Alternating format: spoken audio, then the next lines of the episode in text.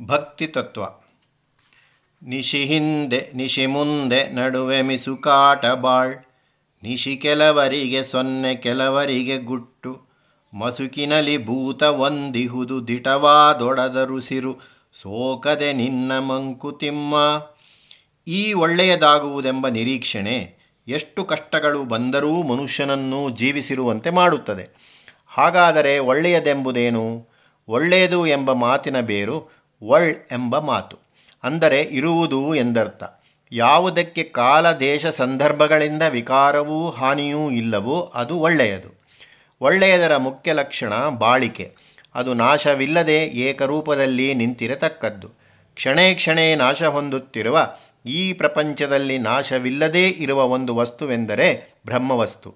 ಅದರಲ್ಲಿರುವ ನಂಬಿಕೆಯೇ ಒಳ್ಳೆಯದಾಗುವುದೆಂಬುದಕ್ಕೆ ನಿರೀಕ್ಷಣೆ. ಆದರೆ ಈ ನಂಬಿಕೆ ಎಲ್ಲರಿಗೂ ಇರುವುದಿಲ್ಲ ಮತ್ತು ಬೇಗ ಬಂದೂ ಬಿಡುವುದಿಲ್ಲ. ಕೆಲವರಿಗೆ ಹಿಂದೆ ಅಂದರೆ ಹುಟ್ಟಿನ ಮೊದಲು ಕತ್ತಲೆ. ಅದರ ವಿಷಯ ಏನೂ ತಿಳಿಯದು. ಸತ್ತ ಮೇಲಿನ ವಿಷಯವೂ ಏನೂ ತಿಳಿಯದು. ಅದು ಕತ್ತಲೆ. ಈ ಮಧ್ಯ ಬರುವ ಈ ಭೂಲೋಕದ ಬಾಳು ಸ್ವಲ್ಪ ಸಮಯದ ಹೊಯ್ದಾಟ, ಚಲನೆ ಅಷ್ಟೆ. ಕೆಲವರಿಗೆ ಹಿಂದೆಯೂ ಮುಂದೆಯೂ ಇರುವುದು ಕತ್ತಲೆ, ಶೂನ್ಯ, ಏನೂ ಇಲ್ಲದ್ದು. ಇನ್ನು ಕೆಲವರಿಗಾದರೋ ಅದು ಒಂದು ರಹಸ್ಯ. ತಿಳಿಯಲಾರದ ಗುಟ್ಟು. ಹೀಗಿರುವಾಗ ಮಬ್ಬಿನಲ್ಲಿ ನಮಗೆ ಕಾಣಿಸದೇ ಒಂದು ಭೂತವಿದೆಯೆಂದರೆ ಅದು ನಮ್ಮ ಮೇಲೆ ಪ್ರಭಾವ ಬೀರದೇ ಇದ್ದೀತೆ? ಹಾಗೆ ಬದುಕಿನ ಹಿಂದೆ ಮುಂದೆ ಶೂನ್ಯವೆಂದರೆ, ಇನ್ನು ಕೆಲವರು ಅದರ ವಿಷಯ ರಹಸ್ಯವೆಂದರೆ, ಆ ಅಭಿಪ್ರಾಯ ನಮ್ಮ ಜೀವನದ ಮೇಲೆ ಪ್ರಭಾವ ಬೀರದೆ ಇದ್ದೀತೆ? ಗುಹೆಯೆಡಕ್ಕೆ ಗುಹೆ ಬಲಕ್ಕೆ ನಡುವೆ ಮಲೆ ಕಣಿವೆಯಲ್ಲಿ ವಿಹರಿಪೆಯ ಹುಲಿ ಬಾರದೆಂದು ನೀಂ ನಚ್ಚಿ ರಹಸ್ಯದ ಭೂತ ಪಿಡಿಯದ ತೆರದಿ ಬದುಕು ನಿರ್ವಹಿಸುವುದೇ ಜಾಣ್ಮೆಯಲ ಮಂಕುತಿಮ್ಮ ಒಂದು ಚಿತ್ರವನ್ನು ಕಲ್ಪಿಸಿಕೊಳ್ಳೋಣ. ಬೆಟ್ಟಗಾಡಿನಲ್ಲಿ ಒಬ್ಬ ಪ್ರಯಾಣಿಕ ಹೋಗುತ್ತಿದ್ದಾನೆಂದುಕೊಳ್ಳೋಣ. ಅವನು ಹೋಗುತ್ತಿರುವ ದಾರಿಯಲ್ಲಿ ಒಂದು ಕಡೆ ಬಲಕ್ಕೂ ಎಡಕ್ಕೂ ಗುಹೆಗಳು, ನಡುವೆ ತಿಟ್ಟು. ಇಲ್ಲಿ ಹುಲಿಗಳಿವೆ ಎಂದು ಪ್ರತೀತಿ. ಅವನು ಕಣಿವೆಯಲ್ಲಿ ಹೋಗಬೇಕಾದ ಸಮಯದಲ್ಲಿ ಆ ಇಕ್ಕೆಲದ ಗುಹೆಗಳಿಂದ ಹುಲಿ ಬಾರದೆಂದು ಏನು ನಂಬಿಕೆ? ಹಾಗೆ ಸಂಶಯವೆಂಬ ರಹಸ್ಯವಾದ ಭೂತ ನಮ್ಮ ಅಂತರಂಗವನ್ನು ಹಿಡಿಯಲಾರದೆಂದು ಏನು ನೆಚ್ಚಿಕೆ? ಹಾಗೆ ಸಂಶಯದ ಭೂತ ನಮ್ಮನ್ನು ಹಿಡಿಯದಂತೆ ಜೀವನ ನಡೆಸುವುದೇ ಜಾನತನವಲ್ಲವೇ ಜೀವನದಲ್ಲಿ ಯಾವುದಾದರೂ ಒಂದು ದೃಢವಾದ ನಿಶ್ಚಯವಿರಬೇಕು, ನಂಬಿಕೆ ಇರಬೇಕು. ಹಾಗಿಲ್ಲದೆ ಸಂಶಯವನ್ನೇ ಜೀವನದ ಮಾರ್ಗದರ್ಶಕವನ್ನಾಗಿ ಇಟ್ಟುಕೊಳ್ಳಲಾಗದು. ದೊಡ್ಡ ಹೋಟೆಲ್ ಒಂದರಲ್ಲಿ ಭೋಜನ ಕೂಟಕ್ಕೆ ಇಬ್ಬರು ಸ್ನೇಹಿತರಿಗೆ ಆಹ್ವಾನ ಬಂದಿದೆ ಎಂದಿಟ್ಟುಕೊಳ್ಳೋಣ ಆ ಹೊತ್ತು ಏಕಾದಶಿ ಎಂದು ತಿಳಿದು ಬಂದಾಗ ಸಂಪ್ರದಾಯಸ್ಥನಾದ ಒಬ್ಬ ಸ್ನೇಹಿತನ ಮನಸ್ಸಿನಲ್ಲಿ ಉಂಟಾಗುವ ದ್ವೈಧೀಭಾವವನ್ನು ಊಹಿಸಬಹುದು. ಅವನು ಹೋಟೆಲ್ಗೆ ಹೋಗದೆ ಮನೆಯಲ್ಲಿ ಕುಳಿತು ತನ್ನ ಸ್ನೇಹಿತನು ಪಡುತ್ತಿರುವ ಸಂಭ್ರಮಗಳನ್ನು ಅಲ್ಲಿ ಅವನು ತಿನ್ನುತ್ತಿರುವ ತರತೀಪುಗಳನ್ನು ಕುರಿತು ಯೋಚನೆ ಮಾಡುತ್ತಿರುತ್ತಾನೆ. ಆದರೆ ಭೋಜನಕ್ಕೆ ಹೋದ ಸ್ನೇಹಿತನಾದರೂ ಎಲ ಈ ಹೊತ್ತು ಏಕಾದಶಿ, ಇಲ್ಲಿ ಬಂದು ಇದನ್ನೆಲ್ಲ ತಿನ್ನುತ್ತಿದ್ದೇನಲ್ಲ? ಎಂದು ಮನಕ್ಲೇಶಕ್ಕೆ ಒಳಗಾಗುತ್ತಾನೆ. ಇಬ್ಬರೂ ಸಂಶಯಾತ್ಮರೇ. ಇವನು ಊಟವನ್ನು ಚೆನ್ನಾಗಿ ಮಾಡಲಿಲ್ಲ. ಅವನು ಏಕಾದಶಿ ಎಂದು ಭಗವದ್ಧ್ಯಾನವನ್ನು ಮಾಡಲಿಲ್ಲ. ಯಾವುದಾದರೊಂದನ್ನು ದೃಢವಾಗಿ ನಂಬಬೇಕು. ನಂಬಿಕೆಯೇ ಧೈರ್ಯ. ಧೈರ್ಯವೇ ಸಂತೋಷ. ಆದರೆ ಈ ಹೊತ್ತಿನ ಪ್ರಪಂಚದಲ್ಲಿ ಸಹಸ್ರಾರು ತತ್ವಗಳು ಸೃಷ್ಟಿಯಾಗಿ ಬಿಟ್ಟಿವೆ. ಇವುಗಳಲ್ಲಿ ಮನಸ್ಸಿಗೆ ನಂಬಿಕೆ ಉಂಟು ಮಾಡದ ತತ್ವಗಳೇ ಹೆಚ್ಚು. ನಾನು ಬದುಕಿರುವುದು ಈ ಉದ್ದೇಶಕ್ಕಾಗಿ. ನನ್ನ ಚಿಂತನೆಗಳು ಪರಿಹಾರವಾಗುವುದು ಇದರಿಂದ. ಎಂದು ಯಾವುದರಲ್ಲಾದರೂ ಬಲವಾದ ನಂಬಿಕೆ ಇರಬೇಕು. ಇದಿಲ್ಲದಿರುವುದೇ ಶ್ರದ್ಧಾ ದಾರಿದ್ಯ ಹೇಗಾದರೂ ಜಾಣತನದಿಂದ ಮನಸ್ಸಿನಲ್ಲಿ ಒಂದು ನಂಬಿಕೆಯನ್ನು ತಂದುಕೊಂಡು ಜೀವನವನ್ನು ಸಫಲಪಡಿಸಿಕೊಳ್ಳಬೇಕು. ಗಾಳಿಯನ್ನು ಗುದ್ದಿದರೆ ಮೈನೊಯ್ಯುವುದೊಂದೇ ಫಲ. ಮೂಲ ಸತ್ವವ ಮರೆತ ಸಾಹಸಗಳಂತೂ. ಮೇಳವಿಸೆ ಪೌರುಷಕ್ಕೆ ದೈವ ಕೃಪೆಯೊಂದು ಫಲ. ತಾಳಿಬಾಳವರೆಗೆ ಮಂಕುತಿಮ್ಮ. ಏಕೆಂದರೆ ಸಂಶಯವನ್ನು ಅಂತರಂಗದಲ್ಲಿಟ್ಟುಕೊಂಡು ನಡೆಸಿದ ಜೀವನ ವ್ಯರ್ಥ. ಮುಷ್ಟಿಯುದ್ಧ ಮಾಡಲು ಅಭ್ಯಾಸ ಮಾಡುವವನು ಯಾವುದಾದರೂ ಒಂದು ವಸ್ತುವನ್ನು ಇಟ್ಟುಕೊಂಡು ಅದಕ್ಕೆ ಗುದ್ದಿ ಅಭ್ಯಾಸ ಮಾಡಬಹುದು. ಅದರಿಂದ ಅವನಿಗೆ ಉಪಯೋಗ ಉಂಟು ಹಾಗಿಲ್ಲದೆ ಬರೀ ಗಾಳಿಯನ್ನು ಗುದ್ದಿದರೆ ಮುಷ್ಟಿಯುದ್ಧದ ಅಭ್ಯಾಸವಾಗುವುದಿಲ್ಲ. ಮೈ ನೋಯುವುದೊಂದೇ ಫಲ. ಹೀಗೆ ಬದುಕಿನ ಗುರಿಯೊಂದನ್ನಿಟ್ಟುಕೊಂಡು ಒಳ್ಳೆಯದು ಎಂಬುದಕ್ಕೆ ಆಧಾರವಾಗಿ ಏನಿದೆಯೋ ಆ ಮೂಲತತ್ವವನ್ನು ತಿಳಿಯದೇ ನಡೆಸಿದ ಜೀವನ ವ್ಯರ್ಥ. ಆದ್ದರಿಂದ ಪುರುಷ ಪ್ರಯತ್ನಕ್ಕೆ ದೈವಕೃಪೆಯೂ ಸೇರಿದರೆ ಜೀವ ಸಾರ್ಥಕವಾಗುತ್ತದೆ. ಅದಕ್ಕೆ ಅನವರತವಾದ ಪ್ರಯತ್ನ ಅಗತ್ಯ. ಆ ನಂಬಿಕೆಯನ್ನು ದೃಢಪಡಿಸಿಕೊಳ್ಳಲು ಪ್ರಯತ್ನಿಸಬೇಕು. ಆ ನಂಬಿಕೆ ಸಿದ್ಧಿಸುವವರೆಗೆ ತಾಳ್ಮೆಯಿಂದ ಪ್ರಯತ್ನ ಪಡುತ್ತಿರಬೇಕು. ಕತ್ತಲೆಯೊಳನನೋ ಕಂಡು ಬೆದರಿದ ನಾಯಿ, ಎತ್ತಲೋ ಸಕನೋರ್ವನಿಹನೆಂದು ನಂಬಿ, ಕತ್ತೆತ್ತಿ ಮೋಳಿಡುತ್ತ ಬೊಗಳಿ ಹಾರಾಡುವುದು. ಭಕ್ತಿಯಂತೆಯೇ ನಮ್ಮದು ಮಂಕುತಿಮ್ಮ. ನಮ್ಮ ಭಕ್ತಿ ಎಂಥದ್ದು? ಪರುವಸ್ತುವಿನ ನಮ್ಮ ಅನ್ವೇಷಣೆ ತನ್ನ ಗುರಿಯನ್ನು ಅಷ್ಟು ಬೇಗ ಮುಟ್ಟುವುದೇ?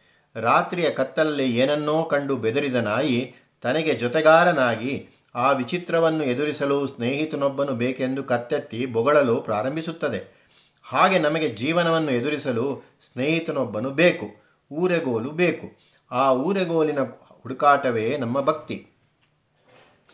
ನಂಬದಿರ್ದನು ತಂದೆ, ನಂಬಿದನು ಪ್ರಹ್ಲಾದ. ನಂಬಿಯುಂ ನಂಬಿದಿರುವಿಬ್ಬಂದಿ ನೀನು. ಕಂಬದಿನೋ ಬಿಂಬದಿನೋ ಮೋಕ್ಷವವರಿಗಿಂಗಾಯ್ತು ಸಿಂಬಳದಿನೊಣ ನೀನು ಮಂಕುತಿಮ್ಮ.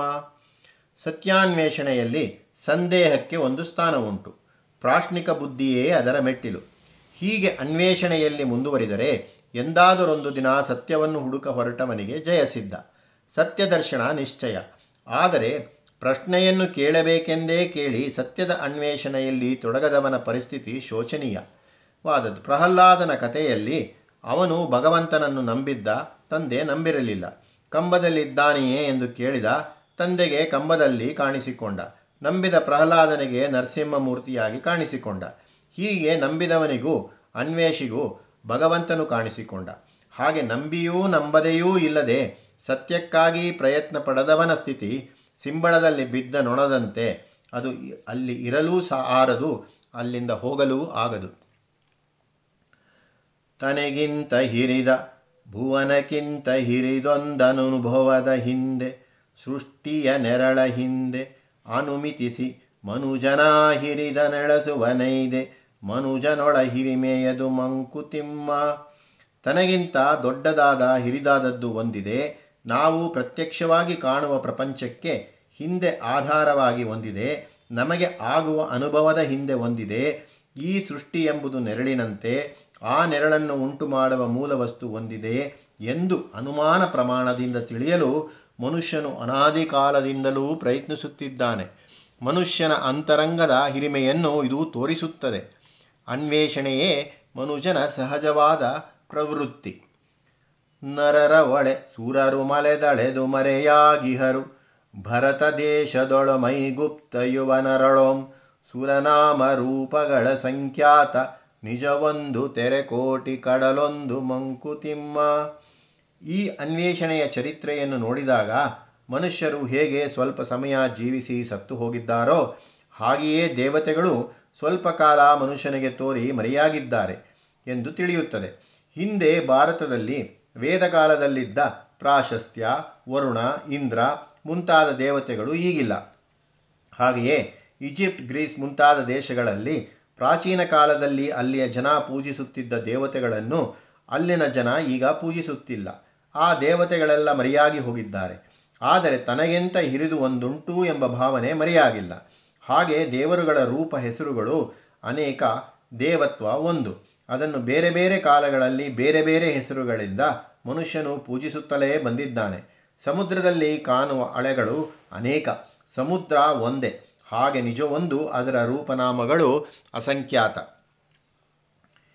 ಜೀವಿ ಬೇಡದಿರೆ, ದೈವವನು ಕೇಳುವರಾರು.